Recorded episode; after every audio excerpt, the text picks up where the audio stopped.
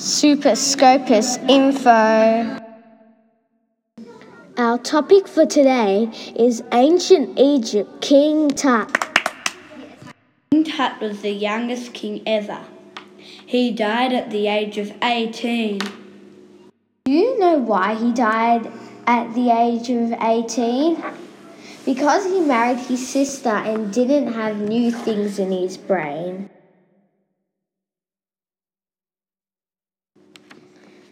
He was born in 1341 BC and he died in 1323 at the age of 18.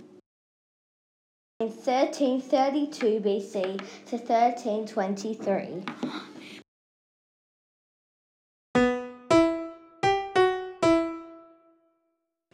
Mummy facts. They used to take brains out using metal hooks.